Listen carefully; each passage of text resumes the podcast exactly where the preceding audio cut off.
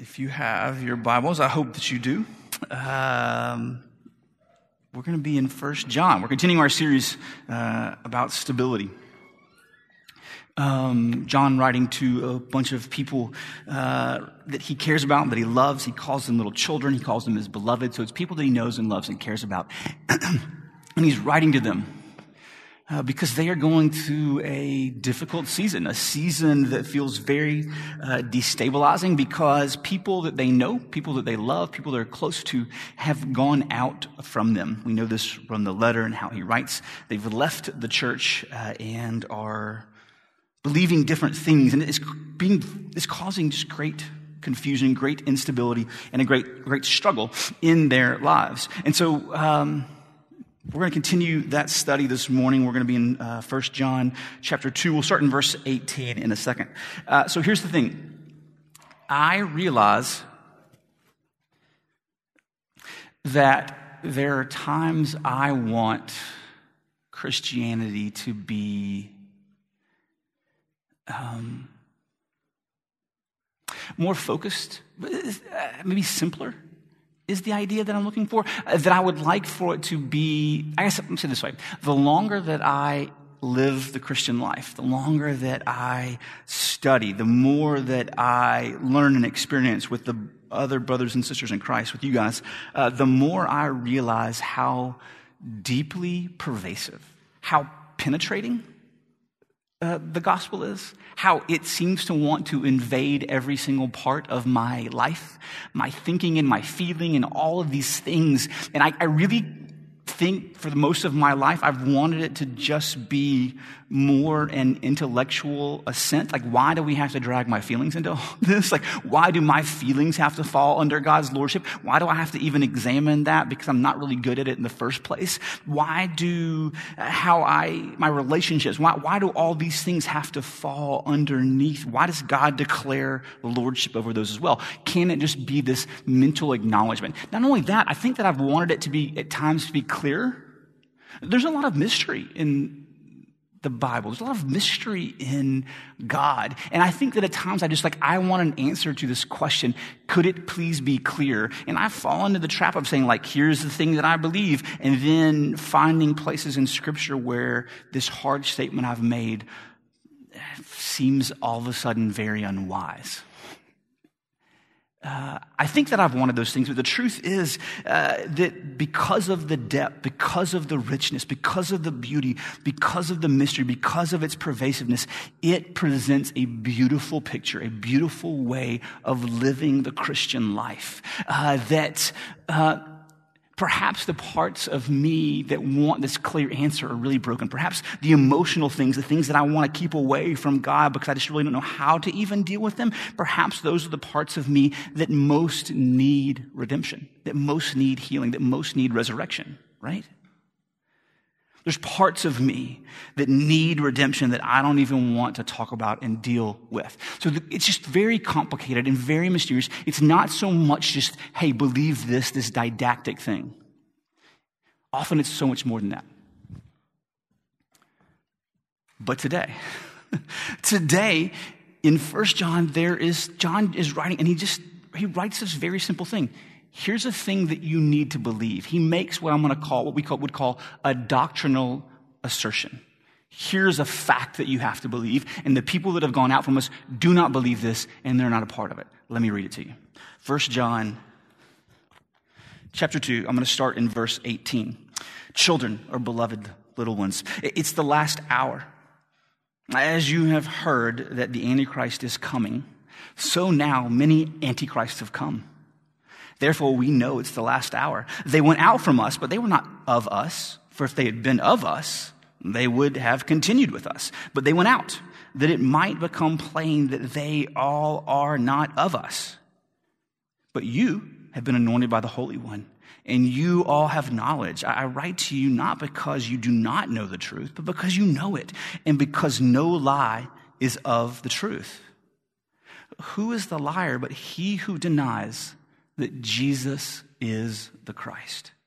This is the Antichrist. He who denies the Father and the Son. No one denies the Son and has the Father. Whoever confesses the Son has the Father also.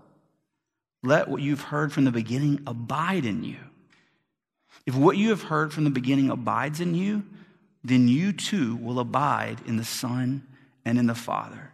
And this is the promise that he made to us eternal life.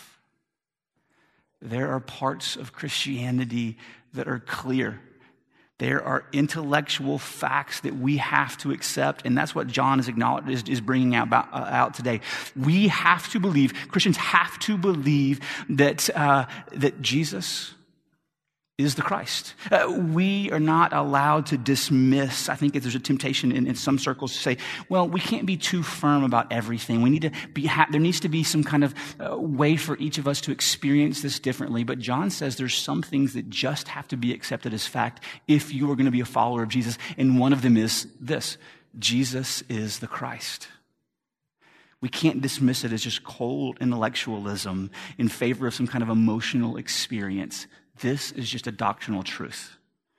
It's primary. One of the reasons we say the Apostles' Creed each week is that there are these primary Christian doctrines that we just have to tell ourselves that we believe. That we have to remind ourselves that we believe, that we tell each other that this is what we believe, that we declare to be these things to be true. You have to believe that Jesus was the Christ.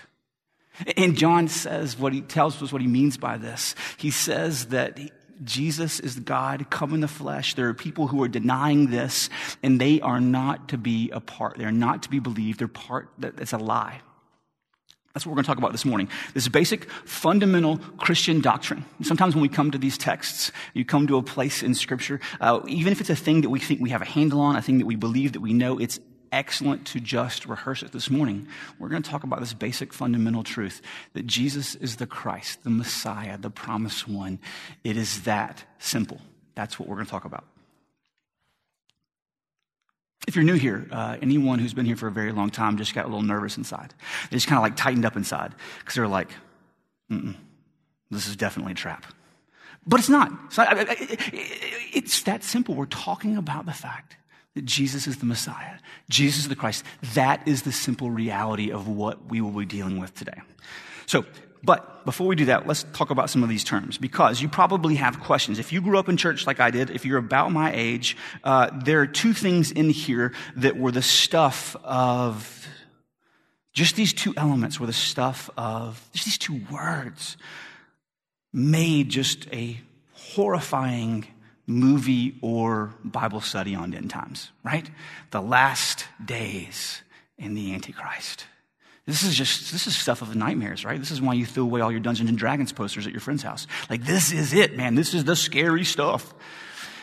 So here's the deal. Be comforted that we're not going to answer all of your questions. We're not going to get into all this, but we do at least need to talk about, like, what is John talking about? We at least need to kind of uh, get a sense of why he's mentioning this stuff. Uh, the last hour uh, is for John. I, we don't know exactly what he means, but uh, we know, I have a general idea of what he means. The last hour would be for John the time between, and, and, and for his listeners, the time between the advents the arrivals of Jesus. So he came one time in the flesh, right, to earth, uh, in time and space. He came as a baby and he lived a life walking the dusty streets of Jerusalem and the surrounding area. And he died a death on a cross, rose again, and he ascended into heaven where he is today, sitting at the right hand of God as a person. That was his first advent then he's promised he's going to come again. So the last hours that John's talking about, the last days, would be in that. There's just the time in between those two arrivals of Jesus. Or uh, another way to think about it, if you think of history in, in, in like periods, this is the last period of human history before heaven invades. This is the last season. This is the kind of final revelation of God's plan to redeem that started way back in Genesis when he looked at the snake and he looked at Adam and Eve and said, I have a plan. I have a plan, and it's going to be the descendant of this woman. I'm going to defeat the snake. I'm going to defeat sin. I'm going to defeat death and hell. I'm going to defeat it all through a descendant of this woman. This is the revelation. So now we're in the last days, we're in the last hours, we're in the last season of this plan when God has revealed what he is going to do this uh, remarkable passage, this guy named uh, Newman said the way to think about it is this that uh, a way kind of to visualize this idea is that when Jesus came, history kind of took a turn. It was such a monumental thing in what God was doing. All of history is headed towards the final judgment day. And then when Jesus arrives, there's this turn. And now it runs along parallel this, this edge, where the edge is uh, the invasion of eternity, when, when this edge is that final day of judgment. And so now it's just running along parallel. That at any time, at every time, at every moment of the day. In John's day, there was an urgency. In our day, there's an urgency because Christ's return is always just inches away. We don't know why. And we know that he can extend the time for, for good reason. Uh, Peter, writing a letter uh, to some people, he wrote this amazing thing. He says that God may extend the time. He's slow to fulfill his promise, as some count slowness, but is patient towards you, not wishing that any should perish, but that all should reach repentance. He extends this time running along close that eternity could come in at any time. But he says it this way and he talks about these things to press on us the urgency. And, Christ said the same thing uh, that there is time and there is reason to be urgent, to be vigilant, to always be on guard, and to be ready at all times. There was an urgency and then he says this. He talks about the Antichrist. He says there's an urgency. He's talking about the urgency, and he says, uh, We know at the last hours, uh, and that you've heard the Antichrist is coming, so now many Antichrists have come. John's the only person that mentions Antichrist. He's the only one that uses that terminology. Uh, uh, but it kind of the idea shows up in other places, uh, in just other, you know, Revelation, notably uh, referring back to some of the prophecies in the Old Testament, Daniel specifically. But there's John's the only one that uses the notion of Antichrist and even Antichrists, right? And he mentions them and he, and he says what he's talking about. He says that these antichrists are those that deny that Jesus has come in the flesh, those that oppose the true teaching about Christ. And so he could mean two things, right? here. He could mean uh, people and forces and things and ideas that oppose Christ, that, that, that, deny Christ is who he was and said he was, that he came in the flesh. Or the Antichrist could be uh, people or things or ideas or, or anything that really that wants to take the place that Christ should hold, right? One that says, no, that's not really who he is, and one that says, no, really, you should give me the attention that you give him, right? These things that stand opposed to Christ or stand in the place that Christ should stand. That's what he says. He says he's ta- when he talks about the antichrists. He's talking about these people that, uh, or things that are putting themselves in the place of authority. And, and here's the deal. I'm not, that doesn't mean that, that there's not going to be something at the end time. It doesn't mean that, um, Look, when I was growing up, I was very, very worried about the end times, like almost constantly. Uh, I mean, I mostly blame Frank Peretti, but uh, he wrote these books about like angels and demons. It was just really crazy stuff. Anyway, it's fine, but you you just were constantly worried about it. I mean, we didn't change the way we lived, but we were worried about it, right? Like we were.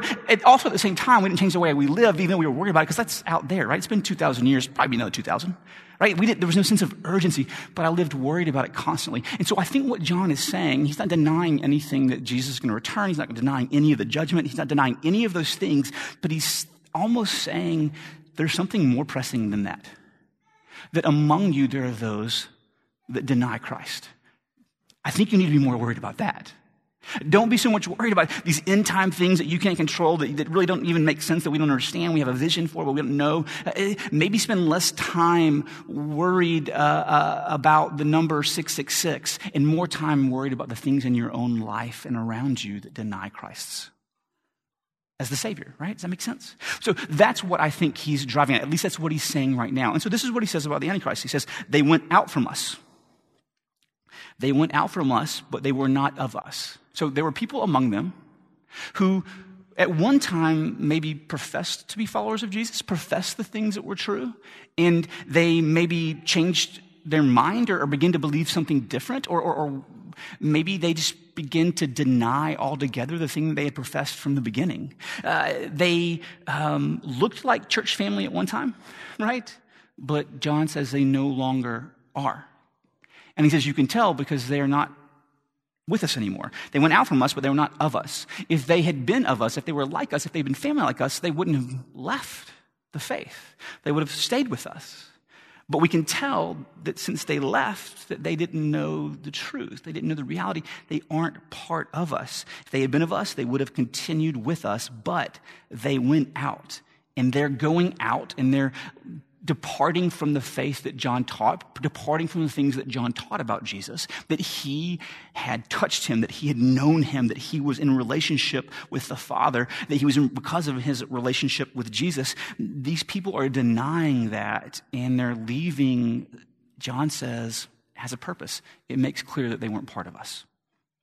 And so he says that it's important that we know this. People that possibly professed faith at one time but have left believe something about Jesus, but maybe not that he was God. And John said, we can't, that's, they're not part of us. They've abandoned the confession, possibly even altogether.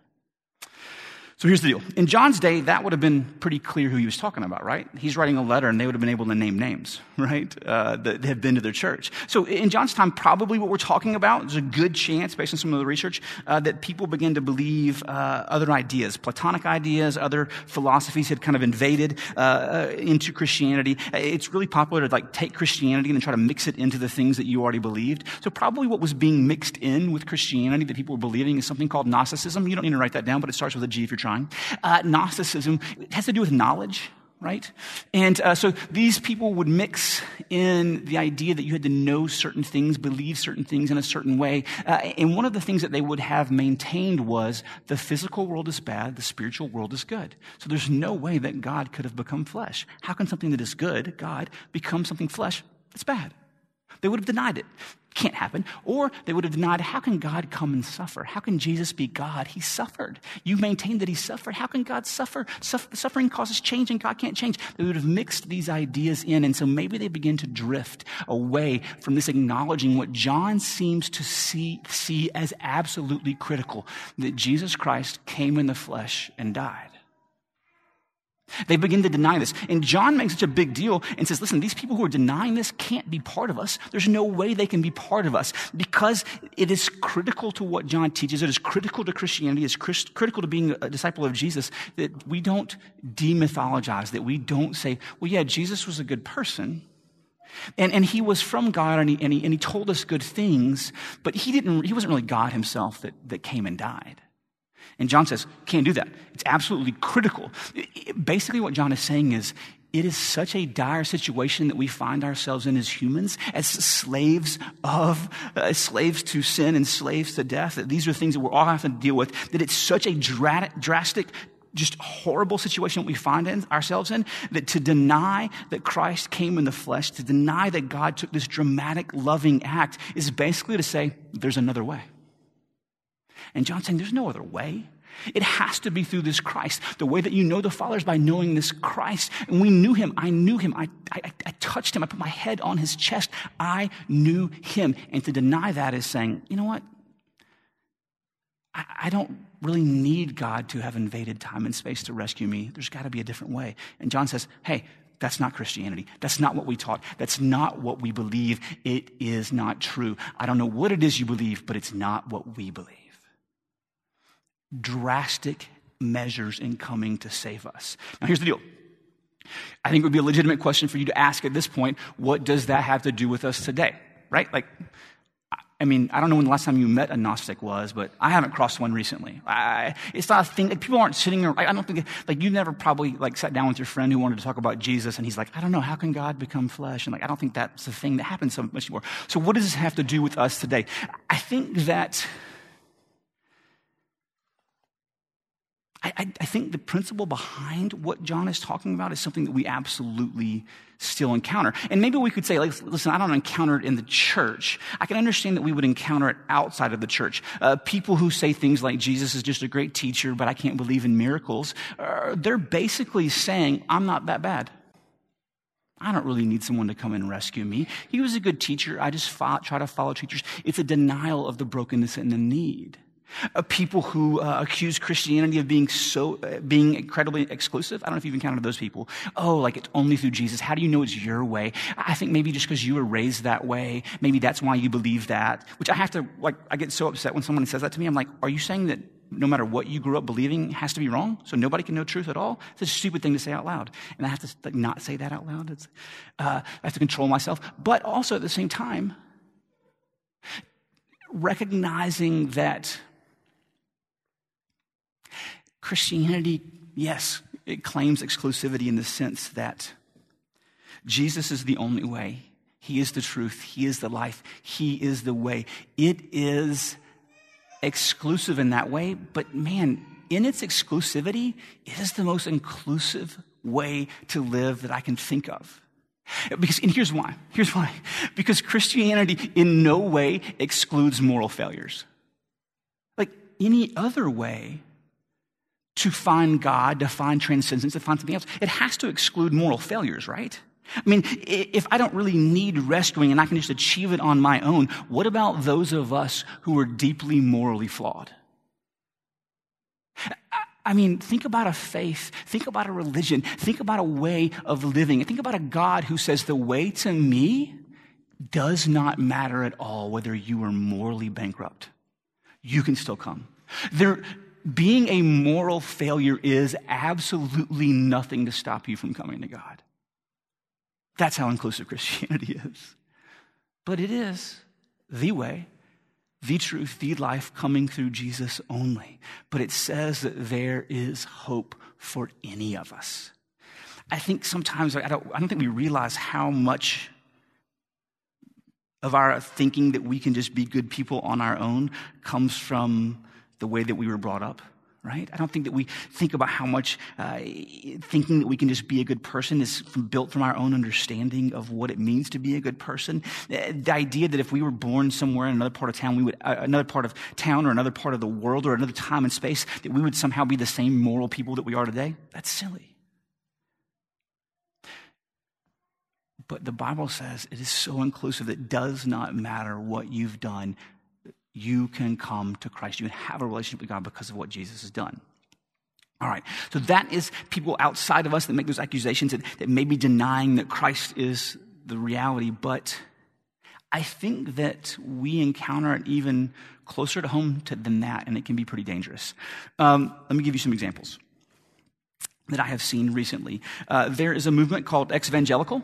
I movements loose. People that call themselves ex-evangelicals. And instead of being evangelical, they just added the X. It's people who have left the church that they grew up in. They've left the faith of their youth. There's some pretty notable ones, uh, pretty famous ones. Sons of like well-known pastors, daughters of well-known pastors that have left the faith and now criticize it critical. And usually what you see when you encounter these uh, ex-evangelicals is typically it's always the same exact path by the way. It's kind of um, at this point it's really clear and almost boring and i feel bad for them with that. But uh, what you find is they take real hurts real wounds and real errors in the church and blow it out of proportion and make it Christianity's fault that those things happened. Does that make sense? Something happened inside the church, and they go, Look, this happened to me in church, and my heart breaks for you because awful things have happened inside of churches before. Churches have created serious wounds. In, in the way that people think and the way people feel and, and actually done real harm. And they take those things and say, this is not a, a abnormality. This is not the result of of human beings being terrible and flawed. This is the result of Christianity itself. And you can tell them because it's always with a mocking, dismissive tone. It's not a, it's never a new argument, right? It's never, every time they say a thing, I'm like, people have been criticizing that Christianity for 2,000 years. We have lots of answers for that. Would you like the books on it? There's a whole library, right? Uh, so it's, it's not that, but here's the thing. Here's why I bring it up. Uh, because in social media, these things are huge. If you have a child on TikTok, they have encountered this this mocking the faith. Because it's just, you're taking something real and creating a platform out of twisting that and mocking it just plays well to the culture that we live in right now. And so I, I, bring it up because it's people who have left the faith, who have gone out from us, that we will encounter and sometimes say, I too have experienced the thing that you're describing, and then doubts begin to creep in, and we must be on guard that these are counter to Christ. Yeah, the church is flawed, and it breaks my heart. And you know what? We should be held to a higher standard, right? But God's goodness to us in Christ has not changed and will not change. In any assertion otherwise is counter to the reality and the truth of Jesus. Uh, there's another crowd uh, that I think that maybe we encounter. Uh, you probably know these people. Uh, I'm going to call them the uh, only Jesus can judge me crowd. You know those people? Uh, only Jesus can crowd judge me. that means I'm going to do whatever I want. usually it's code for I'm going to do whatever I want and I don't care what you think about it. right? Uh, it is um, another version of I'm a good person, and who? How dare you say otherwise? Only Jesus can judge me. Uh, it's another way of just saying all that matters is that I'm good. Uh, I believe this, and I just want to go like, do you though? Like, like, shouldn't it make a change in who you are if you actually believe that? Uh, um, another version, uh, another version that you will encounter in your daily life, people that you know and work with are spiritual without God. People. Well, I'm spiritual, but you know, I don't believe there's a God. People looking and seeking transcendence, something beyond them, recognizing that this can't be all there is. There's a place in my soul that longs for more. So, yeah, I'm spiritual, but, you know, without God or church right? It's people that often left the church and will say things like this, like, man, it was really after I left the church that I really, you know, in my own personal study, really found God. And I'm like, ah, like I really have a hard time believing that you encounter Jesus apart from his body. I'm not saying that you can encounter Jesus apart from his body. I'm saying the primary way that he is designed for us to do it, this is a better way to say it. The primary way he is designed for us to encounter Jesus is in communion with his with our brothers and sisters, with his children, that they point us to this. Otherwise, what I have a tendency to do is to take this and kind of make of it whatever I want. And so the spiritual without God people uh, are really just saying, you know what? I don't really need Jesus embodied in the church. I don't really need Jesus to tell me what to do. I'm just seeking a thing that makes me feel a certain way. And I think we encounter that, and it's a temptation that we face. Let me tell you another one that I heard recently, very recently. I'm going to call this uh, mushy thinking. It's people who say things like, or this type of thinking. I'm not mocking these people. It's a, it's a very real idea that I think is out there. Uh, that say things like, you know what? I, I don't want to put anything on my kids. I want them to discover for themselves. I don't want to force my faith on them. I want that to grow up in them. I, I just don't want to press all of my thinking on them. I believe these things, but I don't want to put it on them. Here's my problem with that. So you're not going to teach them to read? You're just going to let them discover that on their own? Well, no, I'm going to teach them to read. But not math? Going to teach them like 2 plus 2, whatever they discover on their own is 2 plus 2, they're going to find. Well, no, I'm going to teach them math. Like running red lights, they can just do whatever they want with. No, no, I'm going to teach them those. So just about whether or not Jesus died and rose from the dead, that's the only thing that you're not going to teach them. Isn't that just a denial that Jesus is who he said he is, that he actually came in the flesh and died and rose again and is going to come back one day? Isn't that kind of antichrist? Denial of his reality. And there's a temptation for us to believe that. That is the predominant thinking of a lot of people in the world that we live in, in the city that we live in. And we need to be aware of it. It's not just something out there that's kind of like, oh, I don't know about that. It's anti Christ. And we should be aware of it and we should be on guard on that type of thinking and so that we know how to pray so that we know how to live so we know how to guard our own hearts and so we know how to minister in love I think the way, though, perhaps the thing that we need to be most aware. If the Antichrist is this usurper, the one who comes under false pretenses, assumes a position to which uh, he has no right, uh, this resolutely opposes the rightful owner of that place in our heart, Jesus, that place in the world, Jesus, uh, that deception has to be detected and it has to be opposed in every single place that we encounter it. I mean, because if you believe a thing, right?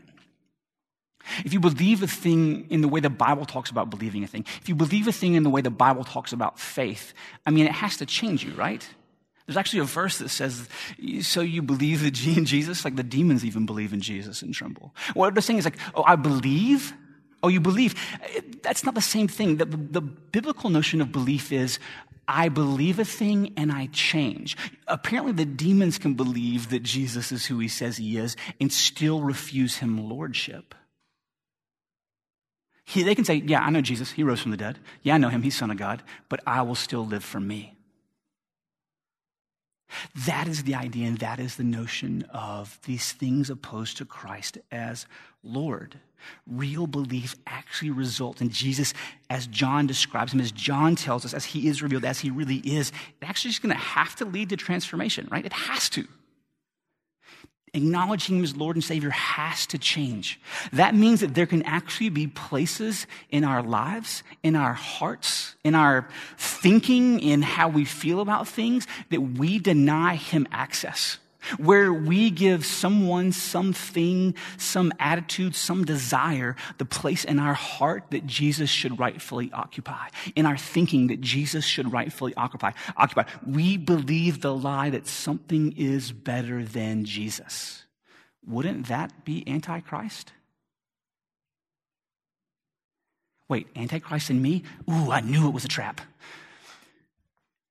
Yeah, the idea that we believe notions that are anti Christ against him in our own heart and places that we live, that is a thing that John also wants us to be aware of. Places in our hearts where we deny him lordship. Hey, you know what? You can have my thinking, but how, my feeling about this person over here, I just can't forgive him. And Jesus says, no, that's mine too. Stop, stop thinking that way.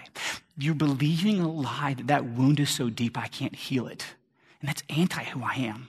I can heal that wound. Hey, you know what? I, believe, uh, I believe in Jesus and, and I want him to be Lord of my life and he can have my emotions, but there's just some things that I just can't accept that are written in here. And Jesus says, I just need you to stop believing that you can think through these things and your existence better than me. I promise you, you're just believing a lie. I'm worried that we've all bought into, or it's easy for us to buy into the beer commercial version of life and miss out on a deep and rich reality promised to us in the scripture. The places in our heart that we do not surrender. And Jesus says, Give me the places, give me the hurts. Give me the things that you've done. I can't give him what I've done. I, I, I, yeah, I know that I'm forgiven, but I'm just going to carry this around and feel this about, guilty about this anyway believing the lie that there's a thing that he can't forgive me for. Yes, I know mentally I, I'll acknowledge that I'm forgiven for this. It says that, yes, but I'm going to carry this around and act out of this guilt anyway places in our heart that deny him lordship. No, even that is mine. And we believe the lie that we have to carry around punishing ourselves over and over again for the end for a thing that we've done. And he said, Listen to me. Don't you know that I came in the flesh and died on the cross? And at the very end, I said, It is finished. The debt is paid. That's not yours anymore. It's mine. And we believe the lie that we are the worst thing that we've ever done. And Jesus, John is saying, you do not have to believe that. There's a better way to live. And we need to drive those places that are anti Jesus' lordship over our suffering, over our future, over our finances, over our relationships, over forgiveness, over being forgiven, and drive them out of our heart. And it's just insidious, it's everywhere. You know who I struggle to, the people that I just naturally struggle to love? Everybody has people they naturally struggle to love. Usually they're the people most, most like us. Here's who I love, struggle to love. You make a few hundred thousand dollars a year, beautiful family, beautiful life, and you still can't seem to pull it together. Man, that drives me insane. There's a part of my soul that just wants to go, pull it together. Pull it together the rest of humanity is looking at you going like, wait, what? You've never wondered where your next meal's coming from and you can't be happy? What is wrong with you? And I get it. I get that in my heart and I get angry. I get frustrated about it. I'm like, what, why can't you just pull it together? And it's wrong of me to think that. There's an article that came out. I saw, actually, you know, I just read the headlines and dismissed it completely. Uh, the, the headline said, If Bill and Melinda Gates can't make it, what hope do we have? That was the headline. The idea being that one of the richest couples that have ever lived on the face of this earth, one of the richest people who, people, group of people who have ever lived, if they can't make their marriage work and they get divorced, how in the world could we make it work? And I read that and in my brain I thought, that's a stupid thing to f- write down. What a stupid thing to write down. Money doesn't help you. Money doesn't. As a matter of fact, the Bible says that you might have more problems coming to Christ and trusting Him and following Him and living out kingdom values, living out kingdom ways. The more money you have, the more success you have, the harder it might actually be. And I said all that and then still struggle to people that can't pull it together. Why? Because I acknowledge one thing true here, but in my heart, I believe that if I just had enough money and enough time and had everything just right, then I would have it all together too. And I'm denying Christ that place in my heart denying him lordship. When he says, I'm denying him lordship and saying, Hey, I've given you what you need to live for me, to follow me. I've given you what you need to one day at the end of your very short life compared to eternity. When eternity invades time and space, I've given you what you need to hear, Well done, my good and faithful servant. And you think if you just had a little more, you'd be okay. It's anti, it's denying that Jesus is what I need. It's believing the lie that if I just had a little more, everything will be okay. If I could just do this, just have this, if this person wouldn't do that, I would be okay. We have to embrace in all of our life and all of our thinking, driving out the lies and embracing the reality and the beauty of Jesus. Here's how John says you know this. This has happened unto you.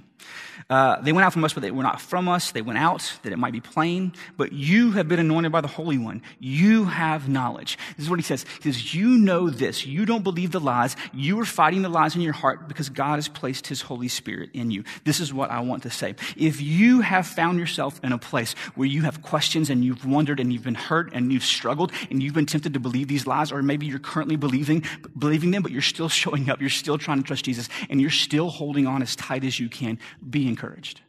And my encouragement to you is this keep hanging on, keep believing, keep reading, keep investigating, keep hanging on until one day you realize that you're really not hanging on that tight. Jesus is hanging on to you. That he, if you were his, he is holding you close. I've seen people go through what I would consider the mildest of suffering and struggles and abandon the faith because how could God be this way? And I've seen people go through the worst things that I could possibly imagine and cling even tighter. And I've wondered, what in the world is the difference? And it's one of them is of us and one of them was not. Hold on, hold on, hold on until you realize it's really Him holding on to you. That He is holding you tight. That He's placed His Spirit inside of you. That He loves you. That He is keeping you close. And it will make you love Him all the more. This is it. This is what we do. Every day, ceding ground in our heart, in our thinking, in our lives to Jesus, because one day He's coming for it anyway. This is the way we live out the kingdom. This is how we can be sure that he is hold, that we have what he promised because he is holding on to us by his spirit. Applying what Christ has done already to us now. This is it. This is how we live. Let's pray. Father, I thank you so much for the reality that it's not dependent on me. I don't have to accomplish all of these things because I can't. I fail over and over and over again. But in Jesus, you have given us all things. May he take the proper place in this church. May he take the proper place in our heart. May he take the proper place in our thinking, in our feeling, in our doing, in our actions. May he take the proper place of Lord in all of those things because otherwise we're just believing a lie that something is better. And it's not. It's not. Your way is what we were designed for. Your way, there are promises, there's life everlasting, there's eternity, there's so much more available to us than our puny little eyes can even dream of. In all situations, to be deeply satisfied because of who you are and what you've done. Change us, work in our hearts. We may see you as beautiful, when we understand that you are holding on to us, that we are yours. I thank you for those that you are holding on to, not the encouragement they are to me. I thank you for your table, where we are reminded the price that was paid and the depth of your love for us. You are God, and you are good. Listen, in Christ's name we pray. Amen.